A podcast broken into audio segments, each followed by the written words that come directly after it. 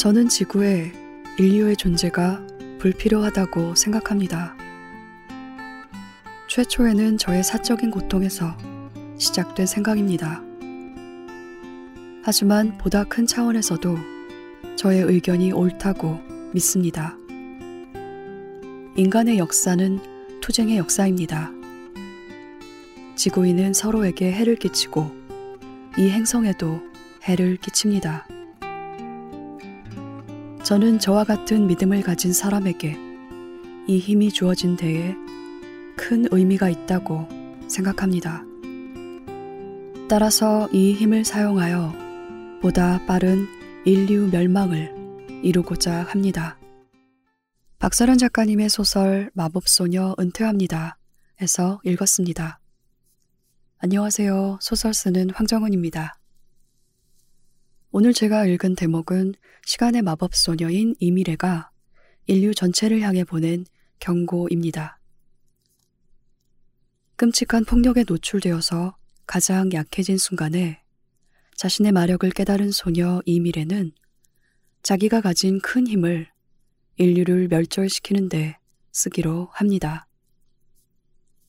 마법이라는 조건이 있기는 하지만 이 소설의 세계가 겪는 문제거리들은 소설 밖에서 현실의 우리가 지금 겪고 있는 문제거리들이기도 합니다.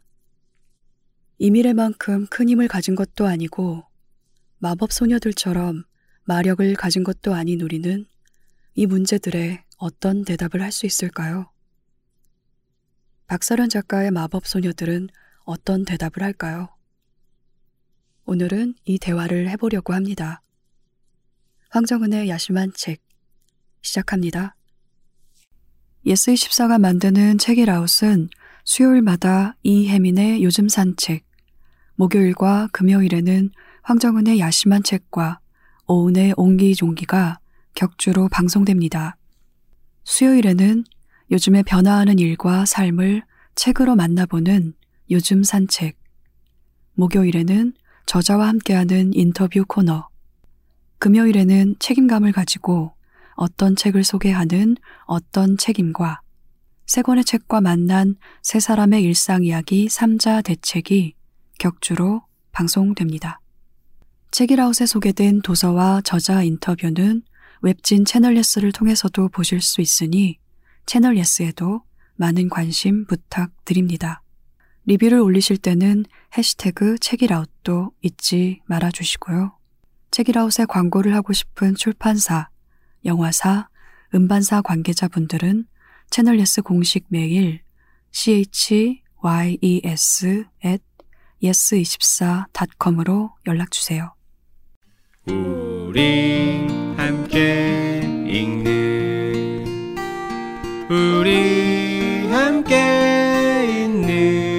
시간 책이라운. 오늘은 세계를 구하는 건 소녀들의 숙명이라고 말하는 소설가를 모셨습니다. 마법소녀 은퇴합니다를 쓴 박서련 작가님입니다. 어서 오세요. 안녕하세요. 안녕하세요. 네. 소개를 하겠습니다. 박서련 소설가. 2015년 실천문학 신인상을 수상하며 작품 활동을 시작했다.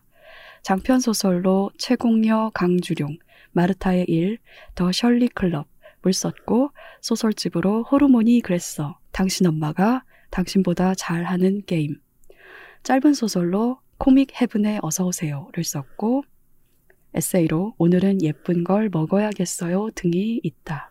한겨레 문학상과 젊은 작가상을 수상하셨습니다. 반갑습니다. 반갑습니다. 네. 오늘 용포 같은 걸 입고 오셨어요. 아, 네. 네, 어디서 사셨나요? 아, 그 한복 브랜드 리슬에서 산. 아, 리슬이요? 네. 네. 옷인데 그 이 용포 무늬가 있는 옷을 종류별로 가지고 있어요. 아, 그래요? 티셔츠도 가지고 있고 후지도 색도 다르게? 있고. 아니요, 색은 대체로 검정색이에요. 네. 네. 네. 그 뭔가 입으면 자존감이 올라가는 느낌이어가지고. 네. 자존감을 세우고 오셨군요, 오늘. 네, 네. 그 한껏 세운 게 이 정도. 네, 아. 아닙니다. 네. 멋져서 저도 입어보고 싶어서 여쭤봤어요. 이따 한번 그러면 기념 촬영. 아, 그래도 되나요? 와, 나 연포 입어보는 것인가? 와, 고맙습니다. 네. 마법소녀 은퇴합니다가 4월에 나왔고 이제 한 달이 됐습니다. 요즘 뭘 하며 지내시나요? 요즘 이런저런 저는 나름대로 놀고 있다고 생각했는데 이상하게 할 일이 많았더라고요.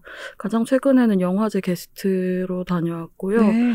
또 그 모종의 사유로 해서 심처럼 살아보기, 심즈4라는 게임에 나오는 네. 아바타들을 심이라고 부르거든요. 네네. 근데 심처럼 열심히 살아보기 프로젝트로 해서 머리에다가 그 심들 머리 위에는 이 보석 모양 그 머리띠를 차고 그 원래 작업 안 하려고 했었는데 굳이 한번 작업을 좀 더 해본다든지 심들이 게임 속에서 운동을 할 동안에 저도 유산소 루틴 영상을 보고 따라한다든지 하는 네. 식으로 게임 캐릭터처럼 열심히 살아보기 프로젝트 같은 것을 하고 있었고 뭔가 그러니까 안 하던 짓이라고 저는 생각했지만 사실은 하던 짓들인 것 같기도 한 이상한 바쁜 나날을 보내고 있었던 것 같아요. 네. 말하면서 너무 이상한데.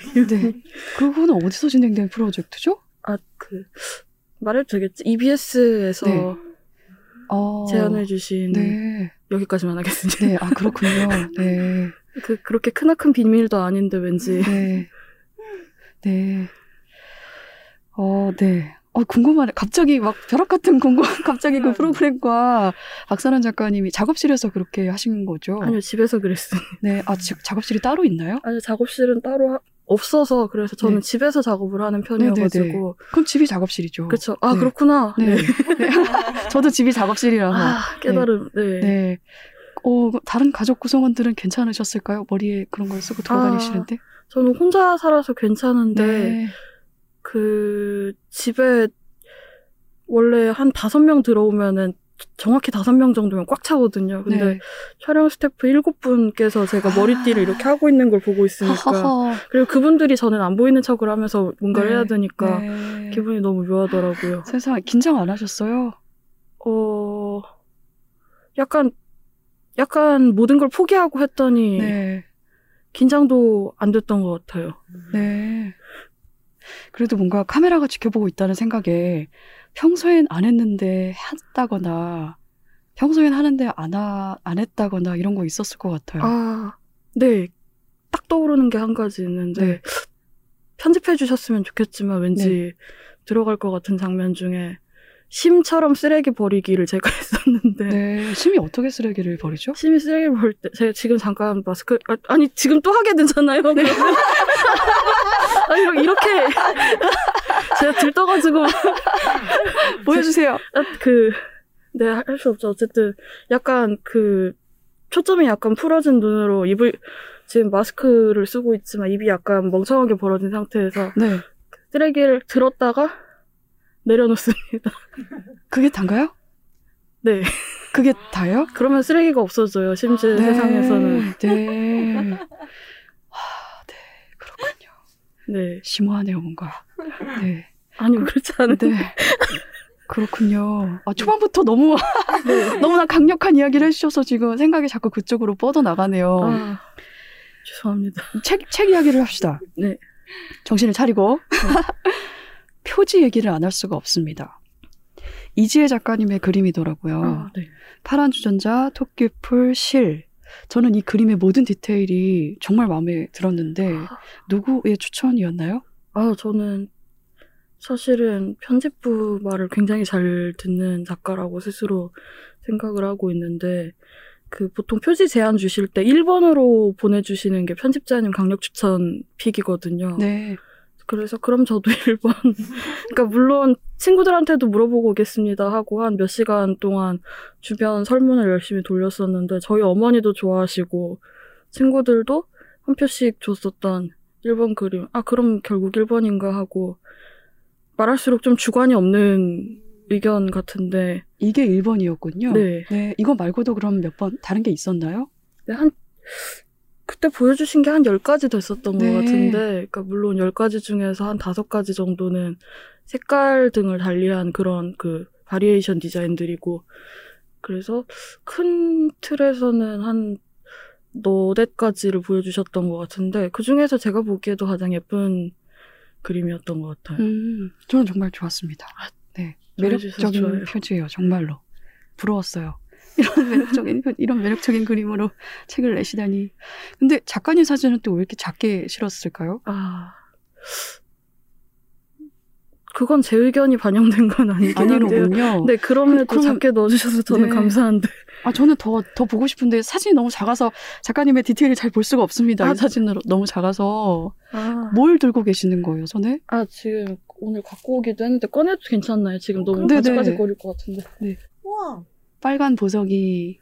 네, 천사소년 네티에 나오는 네. 그 일루전 스틱의 미니어처 볼펜이라고 할까요? 그 볼펜이군요. 네, 미니어처이자 왜 볼펜이 갑자기 안 나오지? 고장났나? 이런. 그게 네. 굿즈의 서글픈 면인 것 같아요. 네. 내구성이 네. 형편없습니다. 네. 일단 볼펜이군요. 네, 일단은 네. 원래는 볼펜이었던 것 같아요. 황금색 볼펜. 네. 근데 그거 구하기 쉽지 않으셨을 것 같아요. 네티면. 이건 가격이 볼펜치고 조금 건방져서 그렇지 사실 네. 정품은 아닌 것 같아요. 제가 봤을 네. 때는 아마 해적판 굿즈 같은데 그럼에도 한 2만 원?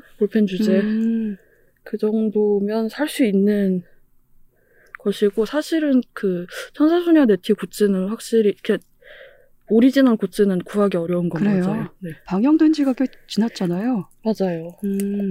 그래도 여전히 팬들이 찾으니까 오리지널이 아니더라도 그쪽가 계속 나오는 거겠죠? 네, 그런 것 같습니다. 혹시 그게 원고료로 구매한 고전 완고인가요? 이것은 아니고요. 이것의 원본이라고 할까요? 그 천사소년 네티 1990년대에 나왔었던 요술봉을 구했어요. 실물 사이즈로? 네. 실물이라니까 좀 이상하다. 어쨌든 인체 대비 그럴듯한 네. 사이즈에. 네, 어린이가 들면 지팡이 정도의 길이를 법한 그것이로군요. 네. 네, 그 마구에 대해서는 제가 뒤에 다시 한 번 더 묻겠습니다. 책 이야기를 정말 그러면 해볼까요? 작가의 말에서 세일러문을 언급하셨습니다. 세일러문은 다케우치 나오코, 세일러문의 작가가 평소 즐기던 문화적 요소들로 만들었으니 재미없을 수가 없다. 저는 이 소설도 마찬가지라고 생각을 했어요. 재미없을 수가 없다. 정말 재밌게 읽었습니다. 시작부터 들려주시면 좋겠어요. 어떻게 구상하게 된 소설인가요? 네. 이 또한 작가의 말을 썼던 그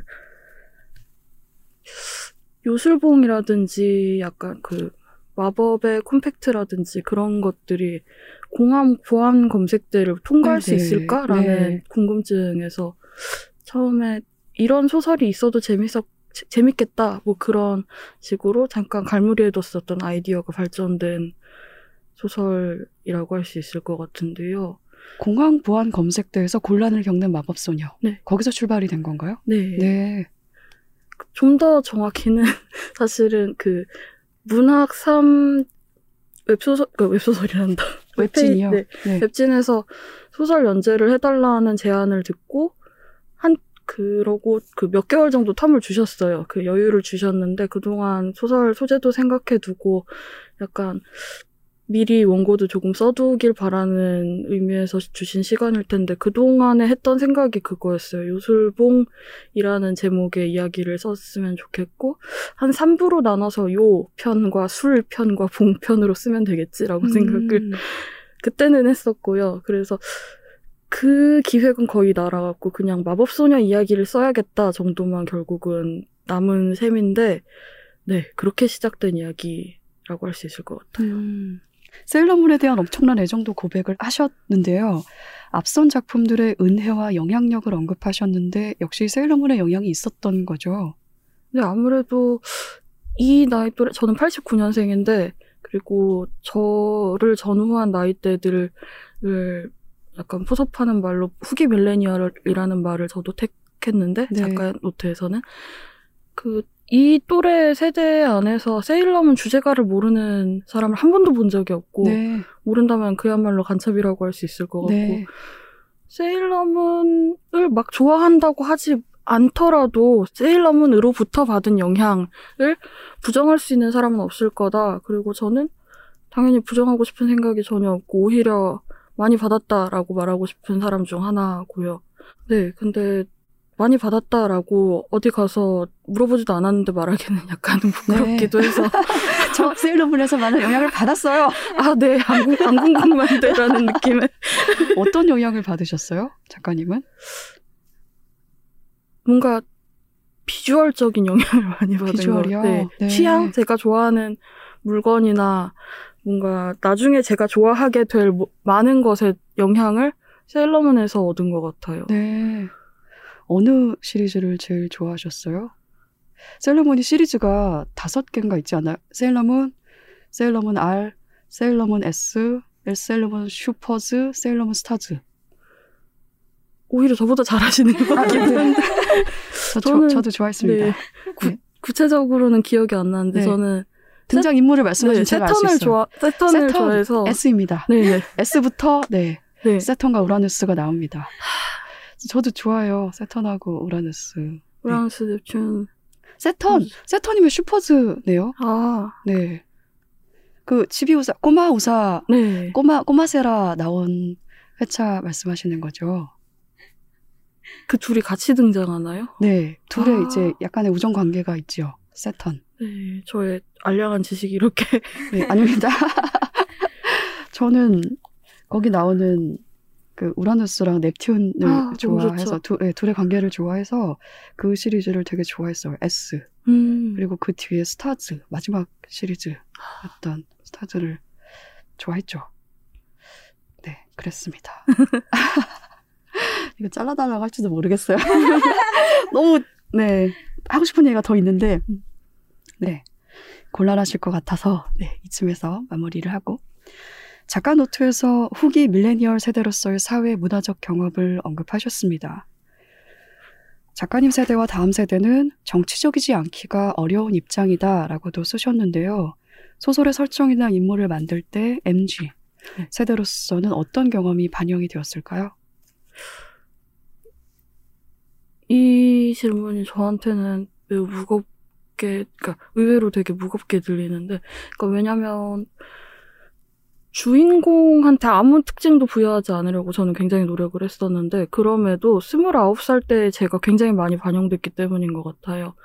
그 29살 때 진짜 저는 제가 아무것도 아니라고 생각했었거든요. 그 저는 그때 당시에 대학을 그만둔 상태였었고 대학을 그만두고 뭔가 생활력이 하나도 없고 제 손으로 벌고 있는 돈이 거의 없다고 할 수 있었고 친구네 집에 얹혀 살고 있었고 웃을 일이 아닌데 웃음이 나와버리네요.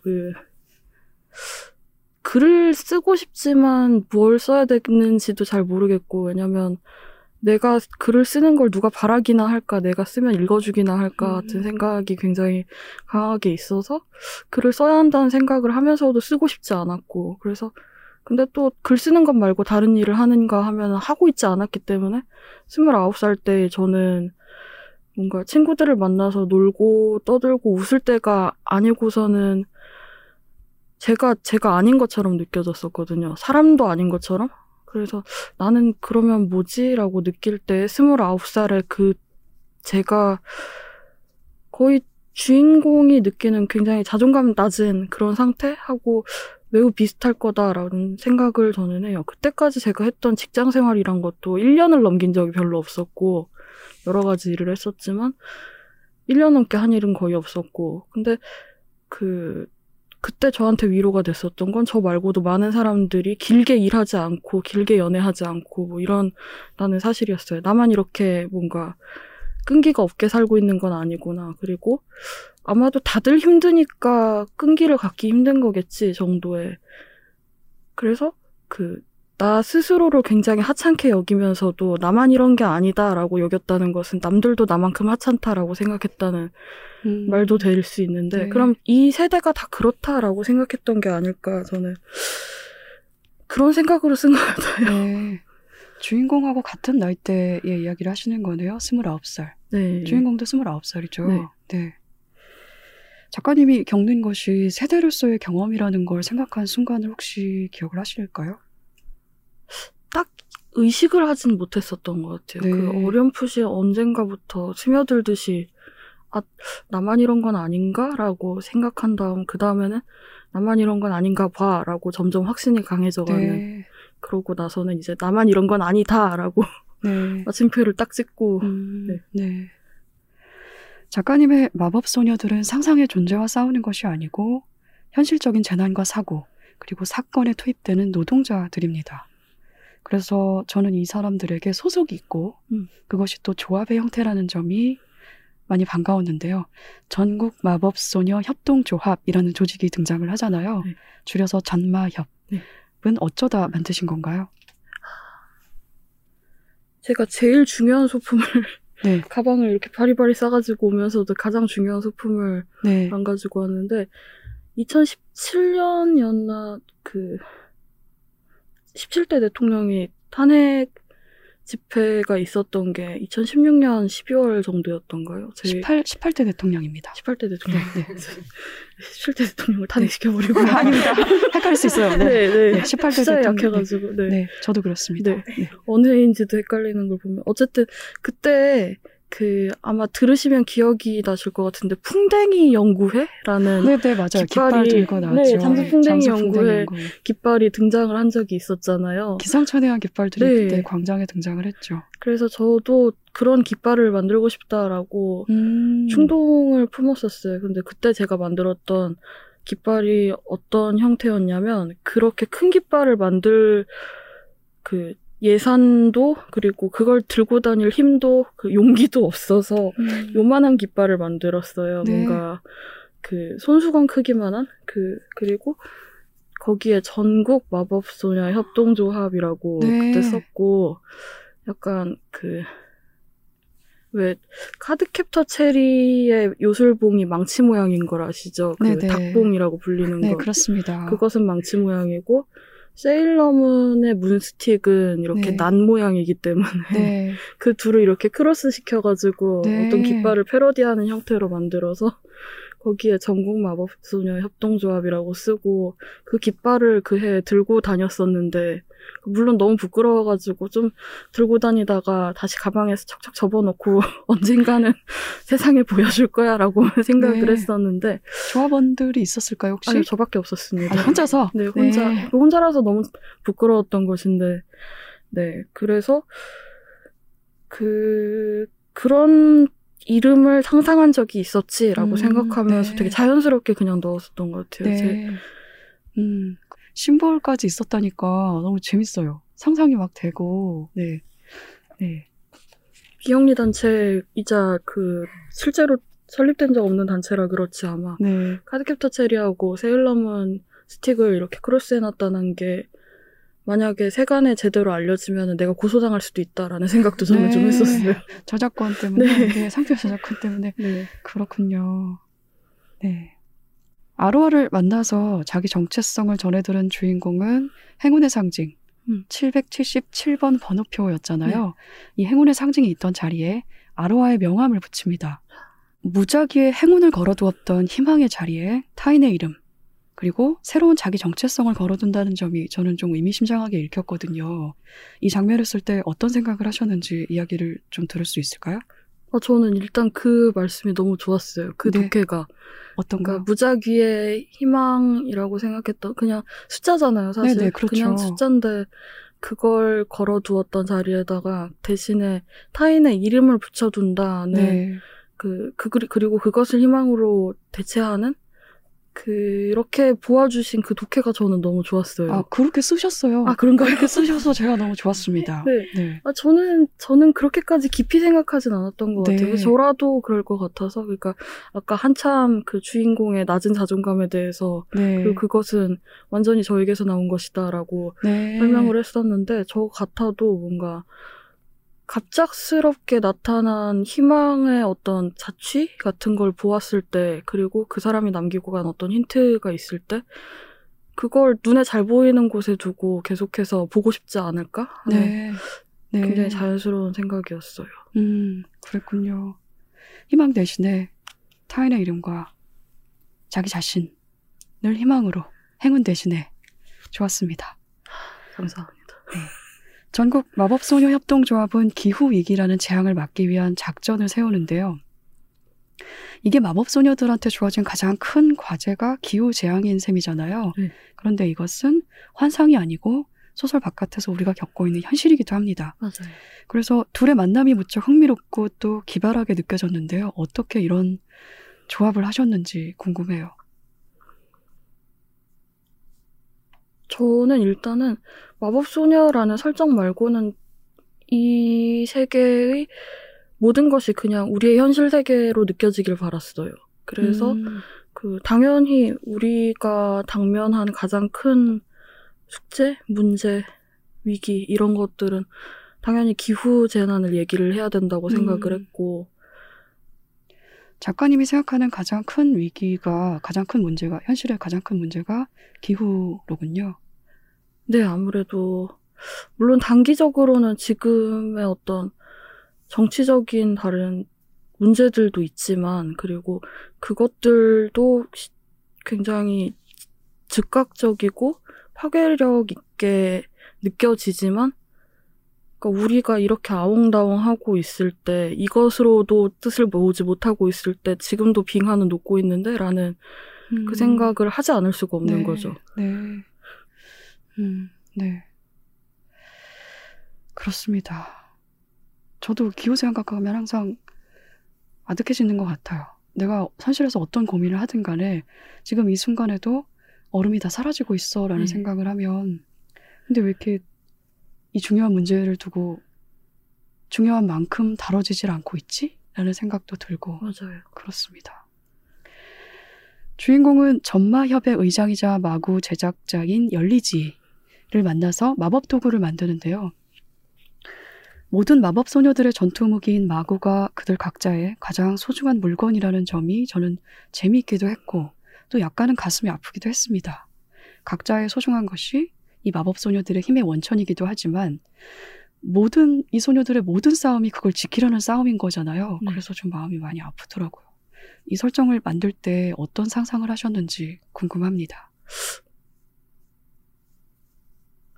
이 설정이야말로 너무 생각 없이 만든 게 아닐까 하는 생각이 드는데, 생각을 했다기보다 어떤 영향을 받아서 이렇게 한 건 아닐까 싶어요.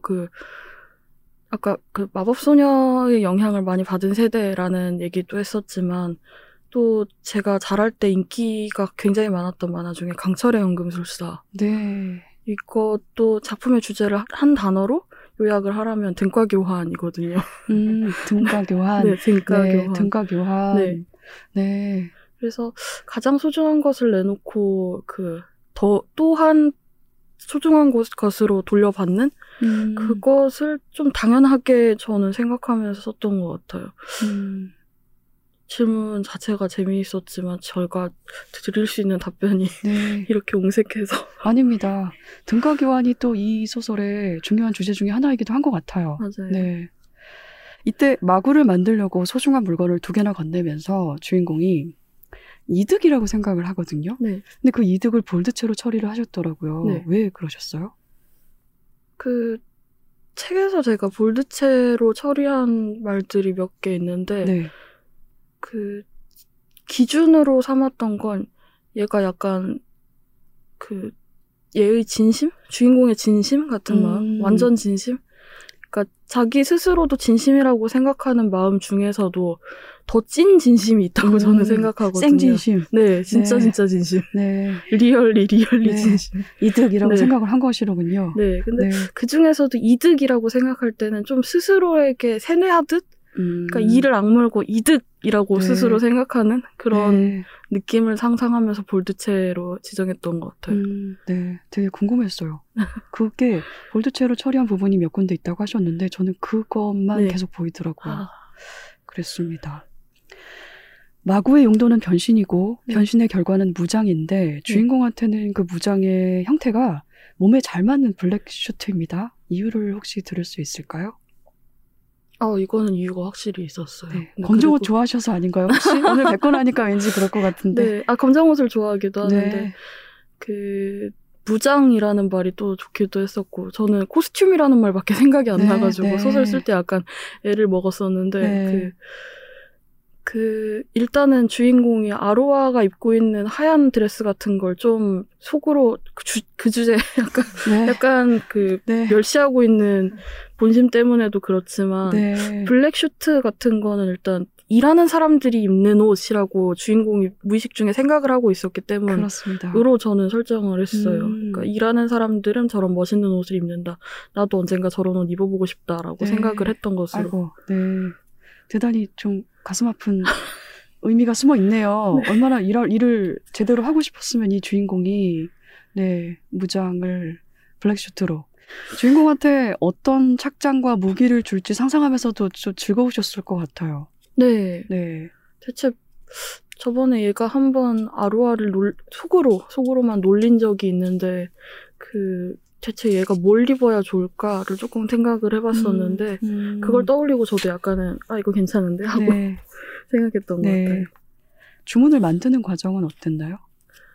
주문을 만드는 과정 변신 주문을 자기소개라고 소개를 하잖아요. 네. 저는 그게 되게 재밌었거든요. 네. 보통 마법소녀의 주문은 별 의미 없이 화려한 단어만 그냥 나열이 되는데 맞아요. 네, 문크리스털 이거 또 하네 이 주문을 문크리스털 메이크업 뭐 이런 네. 거 하잖아요. 근데 이 소녀들은 나는 뭘 하는 사람이고 앞으로는 뭘 하려 한다. 이게 주문인 거잖아요. 네, 네. 저는 참 줏대 있어 보이고 좋다는 생각을 했거든요. 다양한 마법소녀 장르물에서 어떤 식으로들 주문을 만드는지를 한번 생각해 봤었는데, 공통점을 굳이 꼽자면, 그렇다라고 저는 생각을 했어요.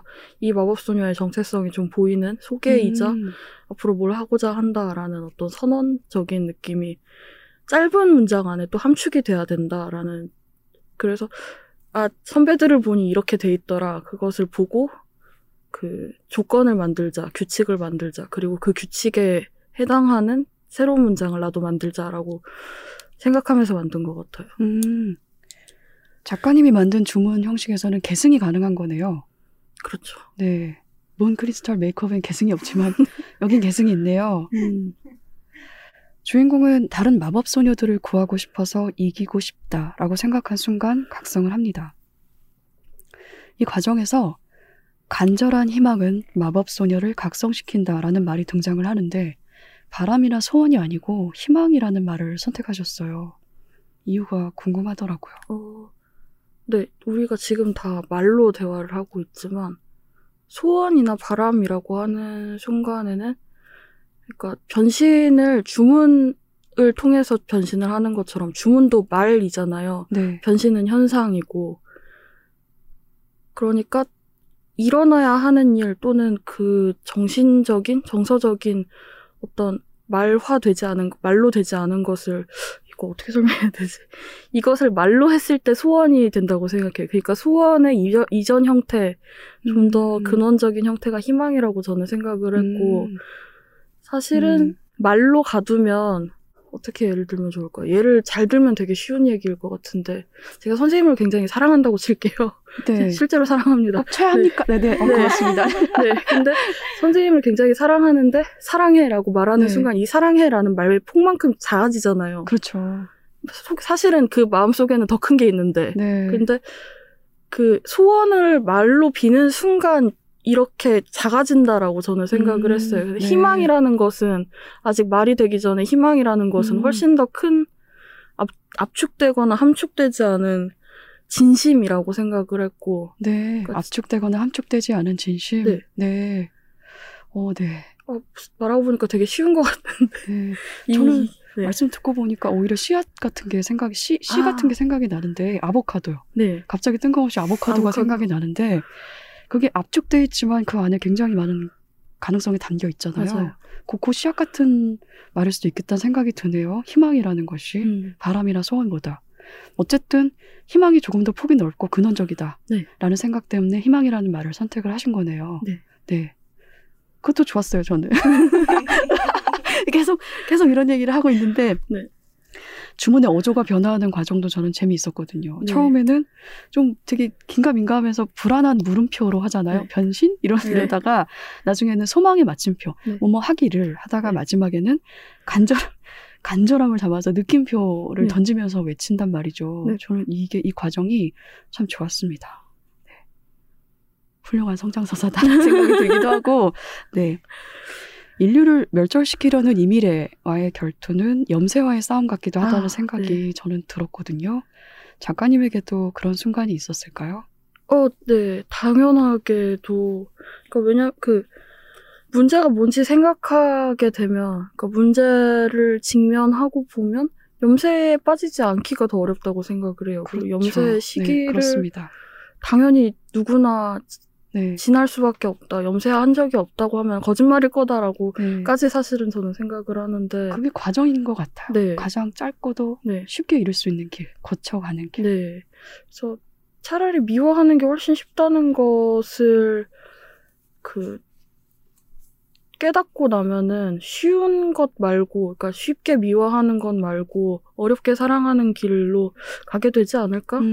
그리고 그것이 성장이 아닐까? 아직 거기까지 가지 못한 이 미래, 그러니까 거기까지 가지 못했지만 힘을 얻어버린 이 미래의 선택이 소설에 나온 대로였고 라고 생각하면서 쓴 것 같아요. 저도. 네. 그렇군요. 저는 염세의 태도가 무기력하고 종종 연결되는 게 쉬어서인 것 같다 생각도 들었거든요. 맞아요.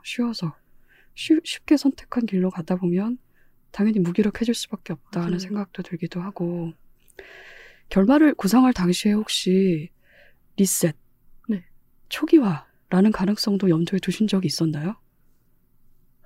이거 솔직하게 말씀드리면 아니요, 초기화는 전혀 생각하지 않았어요. 왜냐면 그랬군요. 그렇게 쓰면 소설이 너무 어렵기 때문에. 열리지가 최후의 수단으로 초기화를 사실은 언급하기도 하잖아요. 그런 방법이 있다.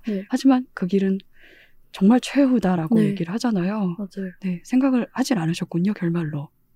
그러니까 그 소설 속의 인물들이 어떻게 생각하든 저는 난 그렇게 안 쓸 거야 라고 인물들한테 토를 달면서 저는 이 미래가 등장해서 되게 인상적인 선언을 하잖아요. 그래서 그걸 보면서 좀 리셋을 다룬 다른 서사들이 생각이 나기도 했거든요. 에반게리온이라든지. 이 마법소녀의 소설이 결말이 그쪽이 아니어서 다행이라는 생각을 했습니다. 전마협이 이 미래와의 결투를 앞두고 기자회견을 하잖아요. 그때 이 회견의 내용이 평범한 사람들을 향한 질문이자 촉구라는 점을 저는 참 인상적으로 읽었는데, 그 부분이 박서련 작가님의 메시지라는 생각도 들었습니다. 실은 어땠나요? 저는 소설을 쓰면서 목이 멜 때가 몇 번 있었는데, 그렇게 무거운 소설이 아님에도 이 소설을 쓰실 때 쓰면서 몇 번인가 목이 맨 순간이 있었는데 그때 한 번 그랬었어요. 그리고 열리지 의장님의 그 기자회견 내용은 확실하게 이건 뭐 나중에 누가 그건 작가님 의견이죠 라고 하더라도 부정하지 말아야지. 맞아. 이건 소위 등장인물의 입을 빌려 소설가가 자기 의견을 밝힘이다. 확실하게. 내가 그것을 의식하며 쓴다라고. 그 마음이 의식 한켠에 있는 채로 그 부분을 썼어요. 혹시 읽어주실 수 있나요? 네. 국민 여러분, 시간의 마법소녀를 저지한 이후의 세계에 대한 상상력을 요구합니다. 최선을 다해 시간의 마법소녀를 설득하는 것은 저희의 몫입니다만, 성패를 떠나 국민 여러분께서 이 사태를 최후의 경고로 받아들여 주시지 않는다면 아무런 의미도 없을 것입니다.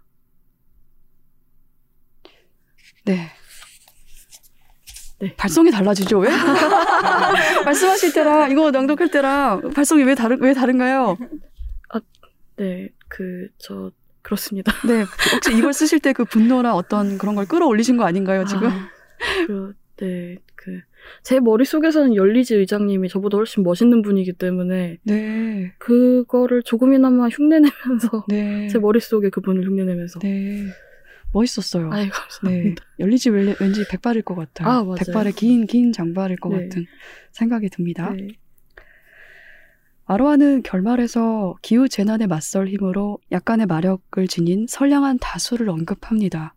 저는 이것이 작가님 나름의 해법이라는 생각도 했거든요. 어떤가요? 그렇게 생각해도 괜찮을까요?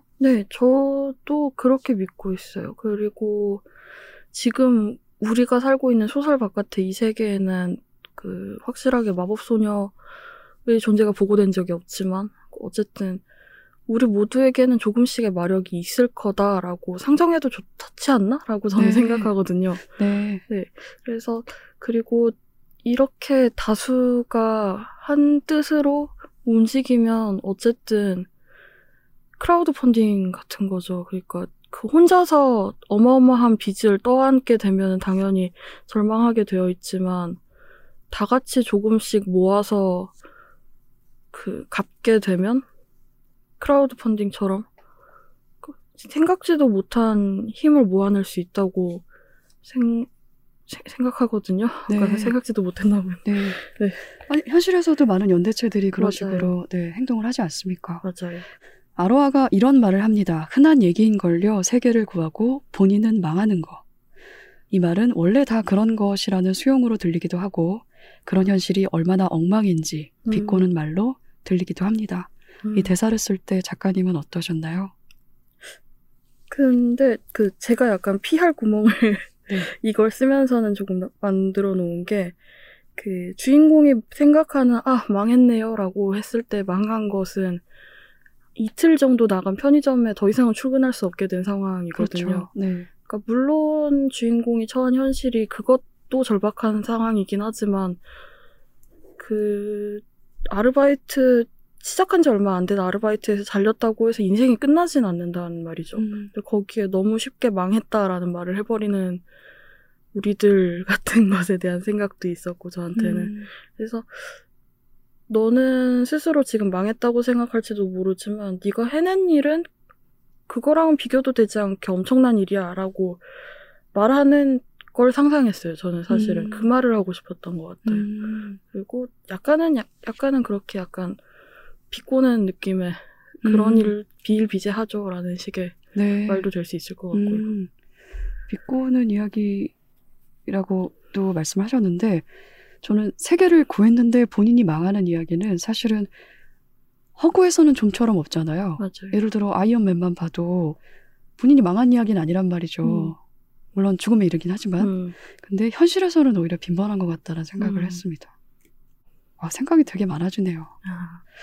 큰 싸움을 끝내고 세상을 일단 구한 다음에도 주인공이 처한 현실은 달라진 것이 별로 없습니다. 조금 전에 작가님이 말씀하신 것처럼 여전히 카드 빚이 남아있고 또 잘렸을지도 모르잖아요. 지금 직장을 못 나가서 안정적인 직장은 없는 상황이에요. 하지만 이전하고 달리 주인공은 꿈을 말하는데요. 현실은 달라진 것이 없는데 주인공은 왜 변했을까요? 변화의 원인이 무엇인지 듣고 싶습니다. 자기가 아무것도 아닌 존재가 아니라는 걸 알았기 때문인 것 같아요. 쓰지는 않지만 힘은 있다. 그래서 뭔가 내가 뭘 한다고 변할까라는 생각 때문에 아예 아무것도 안 하기를 선택하는 경우가 너무 많다. 그렇죠. 특히 우리 세대에는 내가 그랬다라고 저는 어느 정도는 너무 저 스스로를 과대표화하면서 얘기하게 됐는지도 모르겠는데요. 어쨌든 그렇지 않아. 그 뭔가 하면 분명히 달라질 수 있어. 아주 조금씩일지라도 안 하는 것보단 낫거든? 이라는 말을 주인공을 빌려서 하고 싶었던 것 같아요. 이 작품의 원고료로 마법소녀 고전왕고를 몇 점 샀다라고 하셨어요. 초반에 저 이야기가 나왔는데 작가의 말에서 그 말에 그렇게 해야만 완결 지을 수 있는 개인적인 서사가 있었기 때문이라고 하셨습니다. 어떤 이야기인지 혹시 들려주실 수 있나요? 이거는 사실 약간 메커핀적인 얘기였는데 그렇게 말해서 궁금하게 해놓고 사실은 별거 없는 그런 그 나름 작가노트에 넣어놓은 이야기적인 연출이었는데요. 그렇다고 아예 아무것도 없는 것은 아니고요. 그 저 혼자 스스로 설정해놓은 것 중에 프로포즈 3신기라는 것이 있었어요. 그러니까 제가 마법소녀 소설을 쓰기 전까지는 어쨌든 제가 마법소녀물에 대해서 특별한 그 애착이 있다는 것은 아무도 모르는 사실이었고 아주 가까운 사람 몇몇을 제외하면 티를 안 내셨군요. 일고를 잘하고 다녔고 사실상 그리고 작품 자체에 대한 흥미보다 작품과 관련된 완구, 출시된 완구에 대한 흥미가 더 높았기 때문에 잘 숨길 수 있었는데 어쨌든 그건 집을 방문하면 알 수 있는 거 아닙니까? 잘 숨겨놨어요. 정말로. 아, 그러시고 뚜껑 달린 뭔가를 마련하셨군요. 그럼 근데 이제 좀 큰 마법소녀 아이템들 3점을 마음속으로 정해두고 네. 누군가 이 취향을 알아내서 나한테 만약 선물을 준다면 난 이 사람이 모르는 사람이어도 결혼을 할 수 있을 것 같아 네. 정도의 그 아이템들이 프로포즈 네. 삼신기인데요. 건것이 대단히 큰데 결혼까지? 네. 너가 네. 결혼까지 생각했어 입니다. 아, 네. 그렇군요. 어쨌든 그게 하나가 네티의 그 네. 일루전 스틱입니다. 근데 네. 그리고 또 결론만 얘기를 하자면 그 세 가지의 아이템을 제가 다 샀어요. 그냥. 네. 저 스스로 샀어요. 네. 아무의 프로포즈도 받지 않고. 본인과 잘 네. 타협하면서 사시게 되는 네. 것이로군요. 저 네. 스스로에게 주는 뇌물 같기도 하고 그 자기 자신에게 바치는 프로포즈라고 하면 너무 자기애적인가요? 어쨌든 아닙니다. 그런 식의. 아 근데 그 정도 자기 있어도 되죠. 네. 네. 그럼 어때요? 근데 뭐예요? 나른 2개 너무 궁금하네. 나머지 2개는 네. 뾰로롱 꼬마 마녀 스위트 민트가 사용하는 민트 에로. 네. 그리고 가장 작은 아이템으로는 그 마법기사 레이어스에 나오는 세인트 오브라고 하는 그 왜 뭐라고 설명하면 그 혹시 마법기사 레이어스를 보셨나요? 봤는데 잊어먹었어요. 그 안경을 쓰는 단발머리 네네네네. 캐릭터 웬디하고 썸을 타는 남자 네. 캐릭터가 마법 무전기를 나눠 가지는데 그것을 세인트 오브라고 부릅니다. 네, 아 그래요. 네. 전 검밖에 생각이 안 나네요. 맞아요. 네, 그들이 검 3단 진화도 하고 막. 네, 네. 그 무전기가 3번째 네. 마구로군요. 네. 네. 저는 그것 말고도 이 마법소녀가 주인공이 싸움을 2번 하잖아요 소설 속에서. 네. 그 되게 조금 아쉽기도 했거든요. 왜 이렇게 싸움을 적게 하는 것인가. 아, 맞아요. 첫 번째는 그것도 견습이에요. 네. 견습한 다음에 바로 또 최후의 결전을 치른단 말이죠. 싸움 장면이 왜 이렇게 적은지 혹시 여쭤봐도 될까요? 왜 이렇게 드물게 싸우나요? 아, 그쵸. 내내 민간인인데 그 최희진의 발언을 빌려 내내 민간인인데 민간인이 자꾸 전투 현장에 휩쓸려 다니는 것도 보기 좋지 않고 네. 네. 그리고 전투 그렇군요. 경험이 거의 없는 상황에서 최후 결전 처음이자 마지막 싸움을 하길 바랐어요. 그러네요. 네. 그렇군요. 해결됐습니다.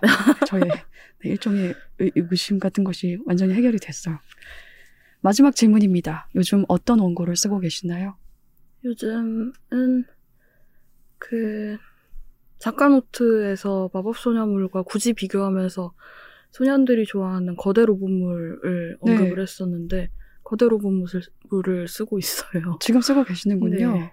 타깃 독자가 소년들인가요 그러면? 꼭 그렇진 않고 그냥 전연령 네, 전연령 모든 인간을 네. 위해 네. 인간이 즐길 만한 굳이 네. 따지자면 한국인 될 것 같아요. 네. 네. 네 제목은 태권브이가 아닌 태권브이입니다.